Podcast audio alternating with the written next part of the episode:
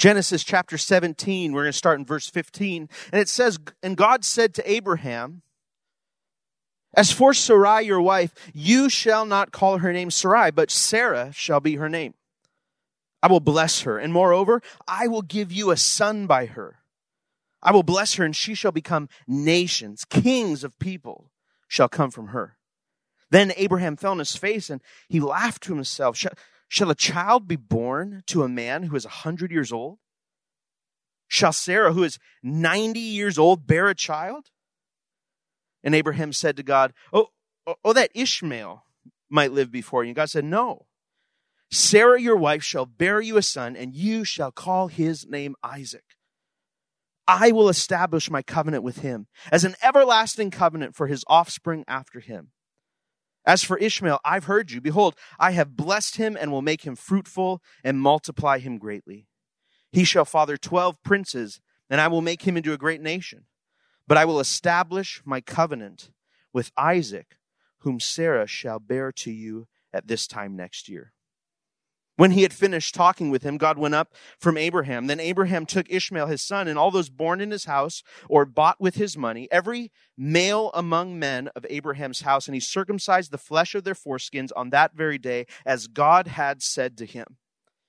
Abraham was 99 years old when he was circumcised in the flesh of his foreskin, and Ishmael, his son, was 13 years old when he was circumcised in the flesh of his foreskin. That very day, Abraham and his son Ishmael were circumcised, and all the men of his house, those born in the house and those bought with money from a foreigner, were circumcised with him. This is the word of the Lord.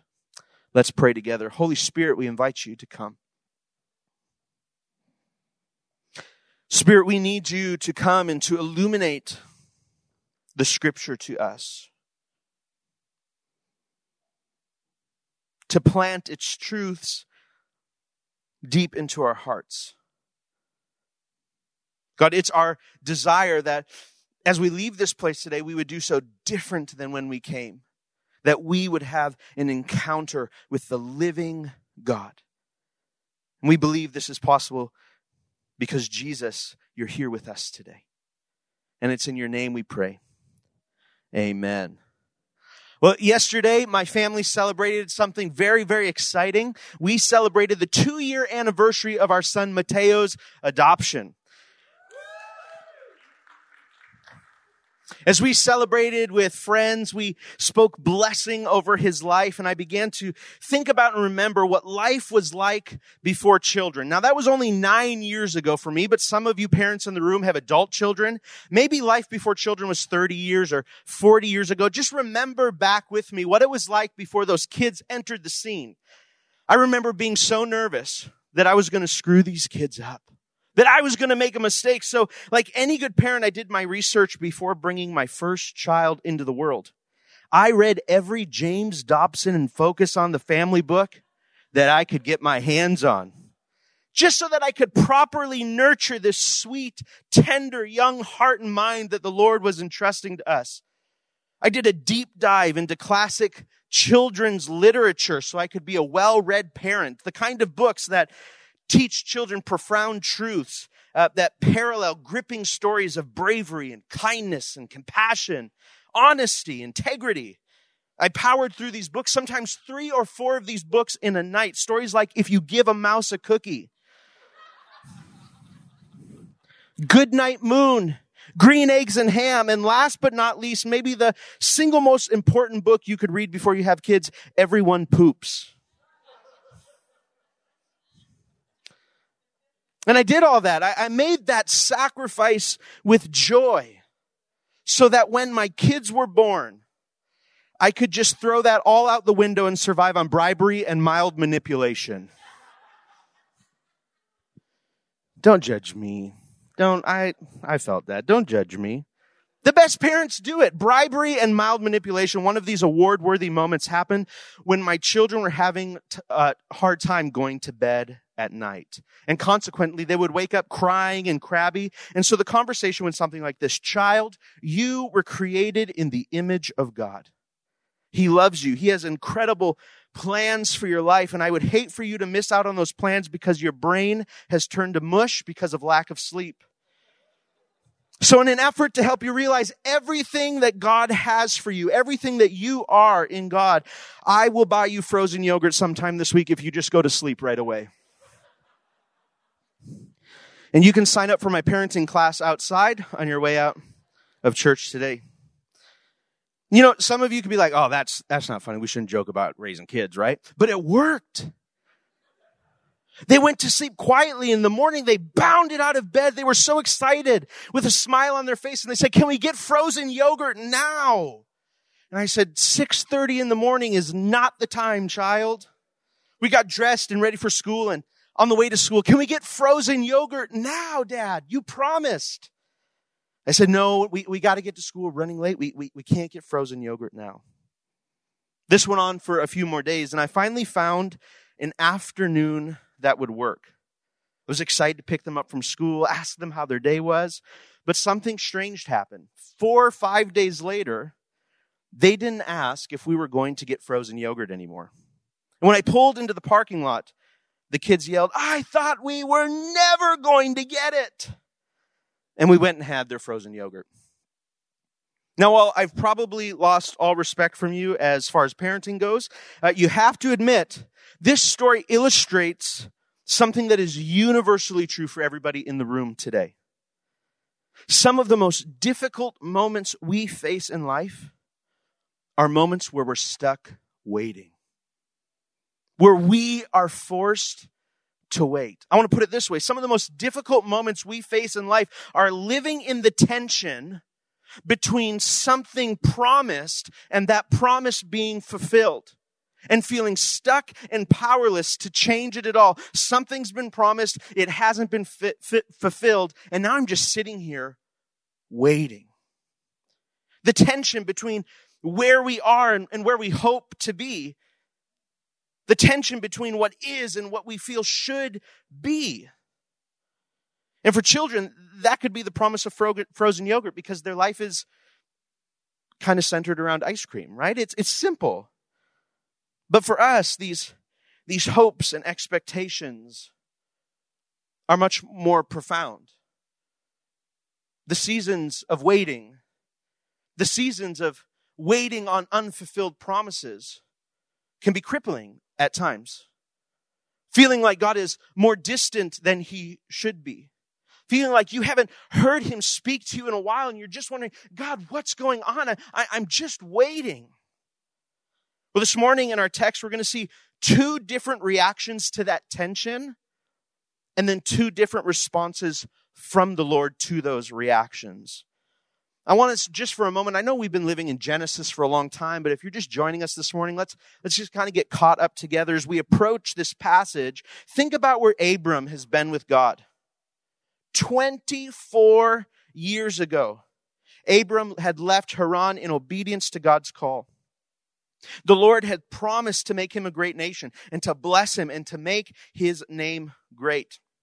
It's Genesis chapter 12, verse 2. God formally made a, a covenant with Abraham, Abram, specifying that his heir would come from his own body. Genesis chapter 15. And in chapter 16, Abram took the wrong turn.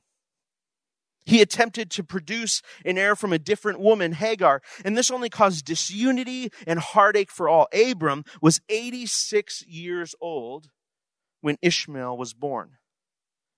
Now in chapter 17, 13 years have passed. Abram is 99 years old, Ishmael's 13, and his wife Sarai is 89 years old. Abraham and Sarai have been living in the tension between a promise and that promise so far unfulfilled, and they've been waiting a long time. It's easy for us to read these quickly. It's just a few chapters, just a few verses, just a few pages. But 24 years, they're stuck waiting. And in Genesis chapter 17, verse 15, if you want to put your eyes on the verse, it says, And God said to Abraham, As for Sarai, your wife, you shall not call her name Sarai, but Sarah shall be her name. I will bless her and moreover, I will give you a son by her. I will bless her, and she shall become nations, kings of peoples shall come from her. Abraham had just had his name changed as Mike preached last week and the verses leading up to this. Now, Sarai's name being changed by the Lord. Abraham meaning father of many nations. And now Sarah wears this new name, this new identity that God is calling her to, which means the princess and mother of kings. Now it's important for us to note that names in the cultural context of the day carried immense meaning, far more than names in our own culture do. For example, my name Aaron means mountain of strength. Yeah. That's right. How fitting. I wouldn't mind if you just rolled up on Sunday and was like, whoa, what's up, Mountain of Strength? But it would be weird because we don't often identify the meaning of a name with the actual name. We pick names often because they're cool or we like the sound of them, right? But not in this culture. It's very similar to the cultural context I live in while ministering in the country of Uganda. I meet someone on the road, they introduce themselves and they tell me their name is Chiza. I know immediately that they were born right after a set of twins. That person's name literally means born after a set of twins. So to call them by their name, it's like, hey, born after a set of twins, would you like to grab lunch? It's a very literal meaning of the name. And if you were born after twins in Uganda, that's your name. You don't get to choose. You don't get to be Mountain of Strength. You just get to be born after twins. And so it is for Abraham and Sarah. They have these names that communicate meaning. I mean, can you imagine what it would have felt like for Abraham and Sarah to do this? To commune with the Lord and have him be like, I'm changing your name. You got to go tell everyone now and to roll up and be like, hey guys, um, I was Abram and I have just one son born by my mistress in my own efforts to usher in God's promise. And I now need you to call me Abraham, father of many nations. I now need you to address me as Sarah, mother of kings. What a reminder in a season of promise yet fulfilled of what God is doing. The promise hasn't been fulfilled. Sarah is not pregnant. Isaac has not been born. Yet God asked them to assume this identity and assume this name. And when people greet them, good morning, father of many nations. Here's your dinner, mother of kings. And the simple change in the story, this little change in the text would have served as a constant reminder that God's promise had not yet been realized in their lives. And God does something even more audacious than just change their names. Look at verse 16 again. God says, I will bless her, and moreover, I will give you a son by her. I will bless her, and she shall become nations. Kings of peoples shall come from her. Not only does God reaffirm the promise to Abraham, but goes out of his way to make it clear that this son will be born from Sarah. How does Abraham respond? Verse 17, it says, Then Abraham fell on his face and laughed and said to himself, Shall a child be born to a man who is a hundred years old? Shall Sarah, who is 90 years old, bear a child? At first glance, it appears that Abraham has the same response that Sarah will have just one chapter from now. The scripture records them both laughing. And the question we have to ask ourselves is Did Abraham laugh with the same spirit of doubt and unbelief as Sarah? Or did they have the same response? Or is their response different? And as we come to a place in the text like this, as we come to a portion of scripture where we're kind of left with the question of how, how do we look into this? How do we r- realize what's happening here? It's a great example of how we should seek out biblical context that makes an interpretation seem likely. If we're going to realize what Abraham's doing here and what his response is, we need to look around and, and, and, and see what the biblical context is that makes an interpretation seem likely. So I want us to look at a few things together. And the first is what the apostle Paul wrote about this in the book of Romans. It's in Romans chapter 4, verse 17 through 24.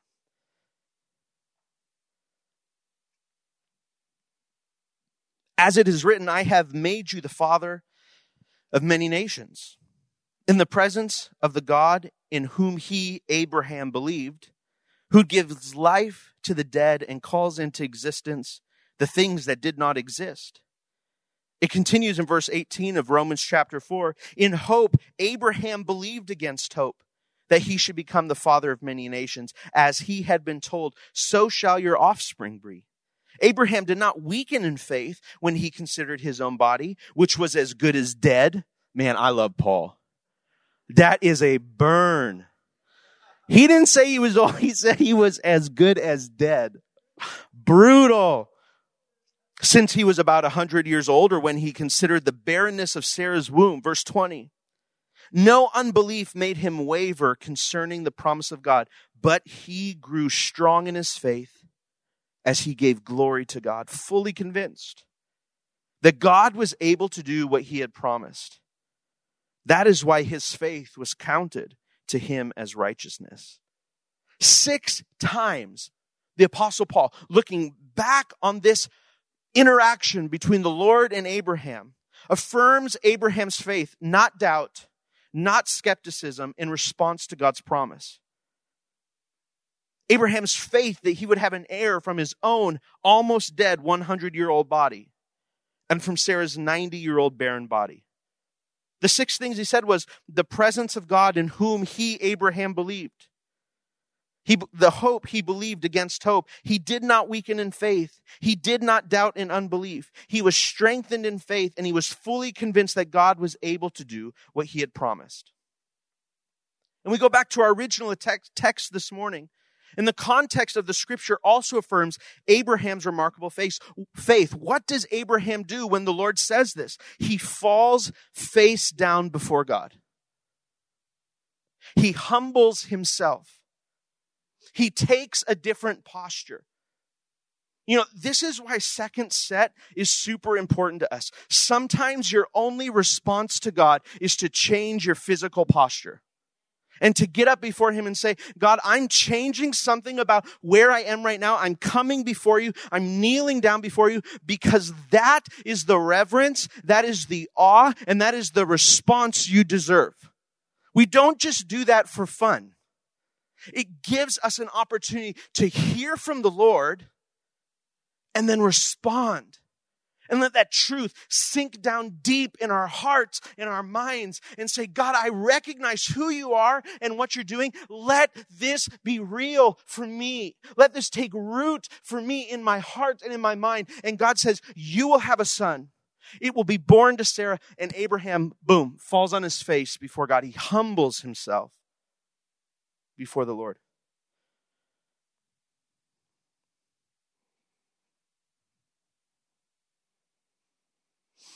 Most commentator, commentators and biblical scholars conclude that Abraham, his laugh is one of joy and astonishment and wonder as he tries to wrap his mind around what God is actually saying. In verse 18, Abraham says, Oh, that Ishmael might live before you. God, is that what you're talking about? Abraham didn't really understand God's promise completely. He perhaps thought that God simply meant Ishmael would be Sarah's spiritual son or, or adopted son. It's as if he's saying, Are you sure you're not talking about Ishmael, my 13 year old son? He already exists. And God says in verse 19, No. Sarah, your wife, shall bear you a son, and you shall call his name Isaac. I will establish my covenant with him as an everlasting covenant for his offspring after him. As for Ishmael, I have heard you. Behold, I have blessed him and will make him fruitful and multiply him greatly. He shall father twelve princes, and I will make him into a great nation. Verse 21 is an important one. He reiterates the promise. But I will establish my covenant with Isaac, whom Sarah shall bear to you at this time next year. God's like, I'm going to be abundantly clear. This is coming through Isaac, who will be born of Sarah at this time next year. Abraham accepts Sarai's name change. He falls on his face before the Lord and he responds with joyful laughter and then moves into obedience with God. This is the context that informs what Abraham's response really was. Immediately from this, we read in this chapter that Abraham gets up and moves into obedience. In verse 22 through the end of chapter 17, Abraham established the covenant of circumcision that God set forth in the beginning of chapter 17 by circumcising every male descendant and every dependent of Abraham. While living in the tension of God's promise given and waiting for the promise to be fulfilled, Abraham responds with submission, with worship, and obedience. Okay, God, I hear you. We'll change our names. I will, I will fall down before you. And after this conversation, he literally goes and seals a covenant that is probably the craziest thing I've ever read in scripture. And he does it. He moves. God's voice moves Abraham to obedience. And I love this as we see this. Abraham's journey with God shows a maturing faith. Despite moments of doubt, despite moments of failure, despite veering off course and hiding in Egypt and trying to make this happen with, with Hagar, he leans into the promises of God. He presses into the promises of God, even though he struggles to understand exactly how they'll happen.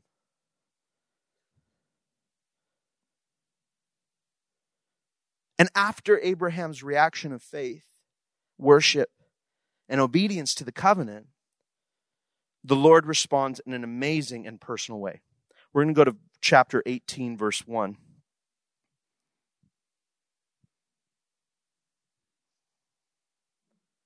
It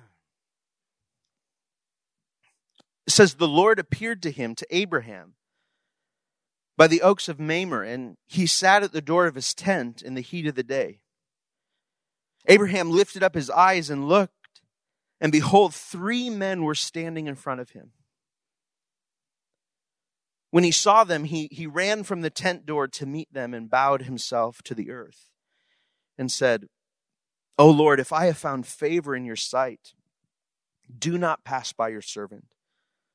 Let a little water be brought, and wash your feet, and rest yourselves under the tree, while I bring a morsel of bread, that you may refresh yourselves, and after that you may pass on, since you have come to your servant. So they said, Do as you have said. And Abraham went quickly into the tent to Sarah and said, Quick, three seahs of fine flour, knead it and make cakes. And Abraham ran to the herd and took a calf, tender and good, and gave it to a young man who prepared it quickly. Then he took curds of milk and, and the calf that he had prepared, and he, he set it before them, and he stood by them under the tree while they ate.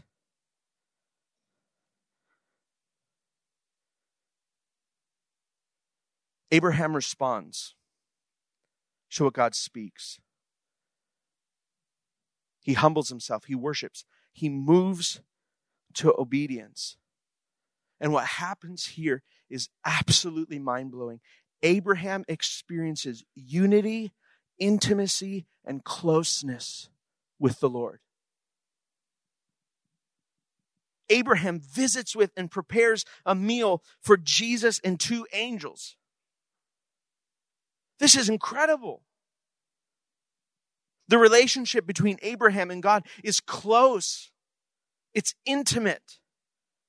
This is exactly what Pastor Mike was preaching about last week that God introduces himself for the first time as El Shaddai, God Almighty, and establishes a personal relationship when Abraham, with Abraham when he says, I will be your God. Let's not forget that he just endured 13 years of silence. 13 years of waiting. 13 years of wondering how his descendants would outnumber the stars when he only had one child. Abraham sits and he prepares and he enjoys a meal with the Lord. And they said to him, Abraham, where's Sarah, your wife? And he said, She is in the tent. The Lord said, I will surely return to you about this time next year, and Sarah, your wife, shall have a son. And Sarah was listening at the tent door behind him. Now, Abraham and Sarah were old, advanced in years. The way of a woman had ceased to be with Sarah. So Sarah laughed to herself, saying, After I am worn out and my Lord Abraham is old, shall I have pleasure? And the Lord said to Abraham, Why did Sarah laugh? Shall I indeed bear a child now that I am old? Sarah has a different response than Abraham had in the moment. Sarah doesn't fall face down in worship, she laughs. And it's a different kind of laugh. We can tell it's a different kind of laugh because the, the Lord responds to re, her reaction differently than Abraham's. Her laugh is one of, of disbelief and skepticism at the physical possibility or impossibility of what the Lord has said. And her assertion isn't wrong either. It just wasn't physically possible for a woman of her age to conceive and bear a child. And as we look at Sarah's response, I think her laugh carries a, a myriad of feelings and emotions. I think it's charged with emotions and, and this, this, this experience of living in the season of waiting. I think her doubt or her laugh is filled with doubt. God, we've heard this. Really now? You know how old I am. Seriously? There may be fear in this. God, now, really? Are you serious? Maybe there's hopelessness. I mean, after 90 years of barrenness, what could possibly change now? And the Lord responds in verse 14 Is anything too hard for the Lord?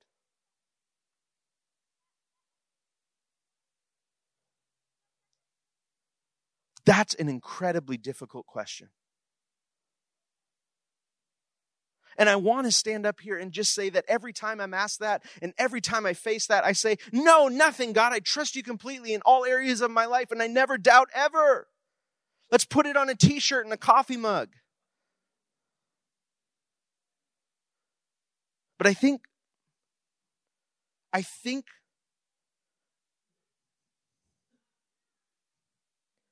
I, I, think it's an important question for Sarah. Not just because the answer is no, because it speaks to the concern we have when life is really hard. When the bottom's falling out from under my boat, when I, when I just don't know if I can make it, when I just don't know if I can wait any longer, when I just feel too far from God. That question speaks to the heart of the issue. And he says, Is anything too hard for the Lord? At the appointed time, I will return to you about this time next year, and Sarah shall have a son. and Sarah denied it. She's like, I didn't laugh. It wasn't me, it was someone else. Because she was afraid. And he said, No, but you did laugh. Busted.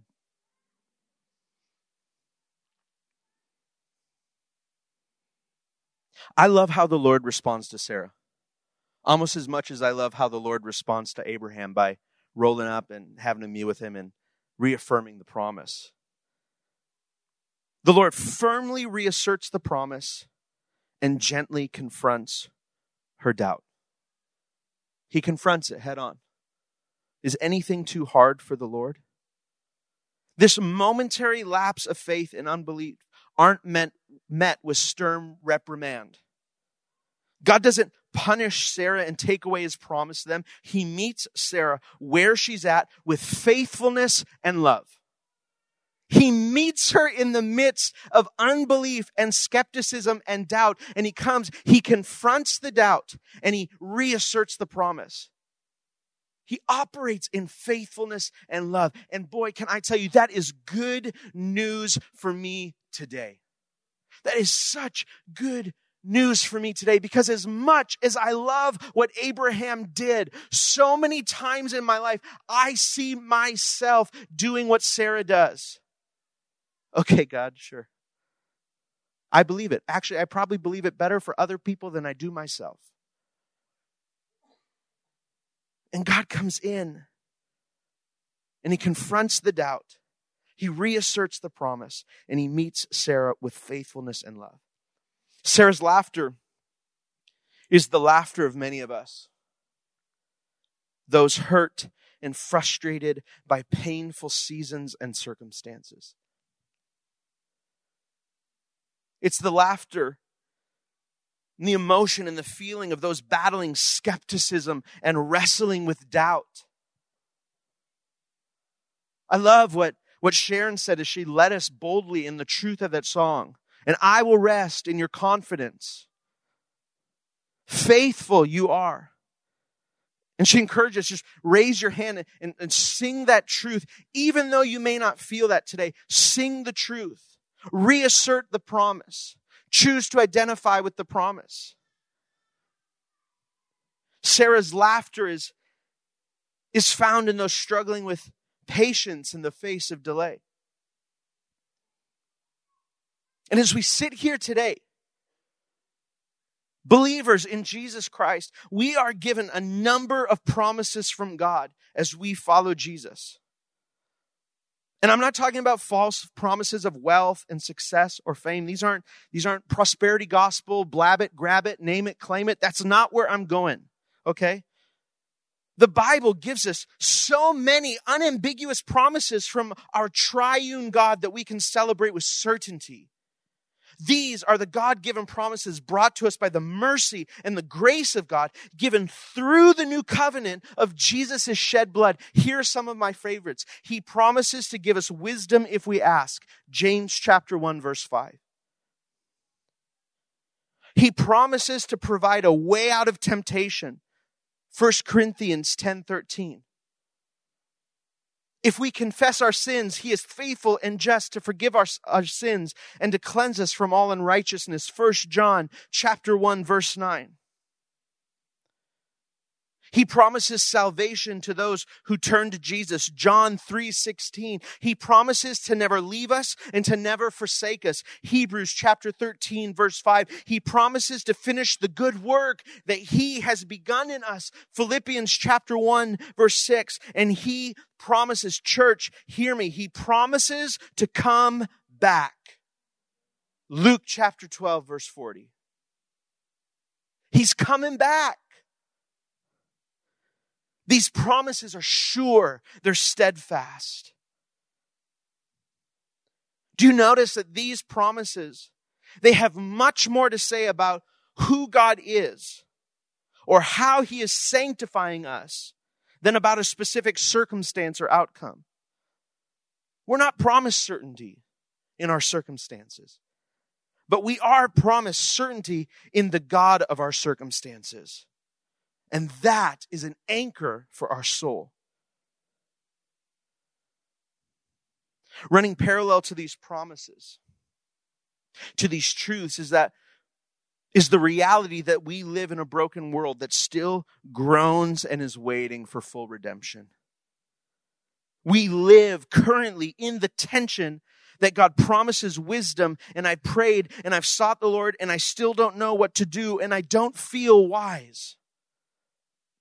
Some of us live in the tension of, of feeling overcome by guilt and shame, yet we know the promise of forgiveness if we confess our sins and repent. Or we're stuck waiting and we live in the tension of doubt that comes when we feel alone and feel scared, but we read the promise that God will never leave us and God will never forsake us. We feel the tension of God's promise to finish the good work He began in us, even when we feel like a hot mess. So I've got one point this morning, just one. When we're caught living in the tension of a promise made and the promise fulfilled, how we wait and what we do while we're waiting matter. It really matters. When we're caught living in the tension of a promise made and the promise fulfilled, how we wait and what we do while we're waiting matter. Like Abraham and Sarah, we have moments of faith and moments of doubt. I vacillate between these two. I, I, I don't always get it right. But what we choose to do in those moments and how we choose to wait matter. I want to revisit just for a moment the name changes we see in chapter 17. Abram is renamed Abraham, the father of many nations. Sarai is renamed Sarah, the mother of kings. Why does God change their names before he fulfills the promise of their changed names? That was the question that stumped me. Why not wait until after Isaac was born? Why did God change their names before the promise was realized? I believe God wants them to live in the truth before the truth has even been realized in their lives. That He wants to place their eyes on the truth. Let me say it like this God wants them to live in the fullness of the promise before the promise has been fully fulfilled in their life. They are to identify with the promise, believing in the promise, trusting in the promise that it's as good as done if God has said it. And this exercise of trust, this placing your full trust in the promise, is the essence of faith. Faith is trusting in the trustworthiness of God. You say you come to faith in Jesus, it's, it's literally believing, I believe God is who he says he is. I believe Jesus is who he says he is, and that God will do what he says he will do. Full stop. We are to live in the truth of God's promises, letting the promises of God shape our identity even while we wait, even while we experience hardship. We press into, we lean into the promise God has given us. We anchor our hope in heaven. We live in the truth of that promise and draw hope from it even though the promise of Christ's return has not yet been realized. And I know that sounds like, okay, great. Great. Believe it when it's hard. Identify with the promise. And the question is, how do I do that? How do I do that? I think Abraham got it right. He didn't fully understand it, yet he humbled himself, he submitted himself, and he worshiped. Sometimes the longest journey the truth can take is the 18 inches between your head and your heart. How many of you have known the right answer and you just didn't feel it? Like a billion times. And I know everybody's hand would raise. It's true for me. This is why community matters to have people remind you of the truth and to remind you of the promise. This is why worship matters. It's not the warm up act. Worship is bringing the totality of my being before the living God and saying, God, all of this is true about my life. These are my doubts. These are my fears. These are my problems. These are my worries. I bring them before you. And in this moment, I lay them submitted at your feet and I choose to proclaim this truth about you. Worship is warfare. Worship cements the promise deep in our hearts. And here's the best part in the tension, in the waiting, in those seasons, we have Jesus. He embodies God's promise and its fulfillment. In Jesus, we see that God's promises are not just for the future. They impact our lives here and now. Ultimately, Jesus is the fulfillment of every promise we have in God. God's promises have always seemed unbelievable. From an elderly couple having a child to the resurrection of the Messiah. But Jesus is the intersection of God's promises and their fulfillment. From the lineage of Abraham, he came as the ultimate promise to humanity. On the cross and, and by his resurrection, Jesus was the fulfillment of God's seemingly impossible act and promise of redemption. In Jesus, God shows that he is faithful even when we doubt, even when we don't see how something could possibly happen. Jesus, we look to Jesus. And as we live in this tension, may our faith be strengthened, our hope be anchored, and our love for Jesus deepened. Let's pray.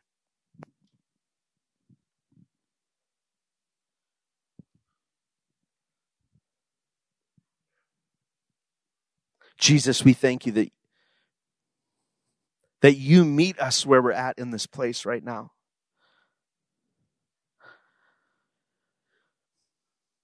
God, some of us or many of us could, could feel that, feel like we're in that season of, of waiting, God, there, where you seem distant and you seem far away. And Jesus, you come and you meet us.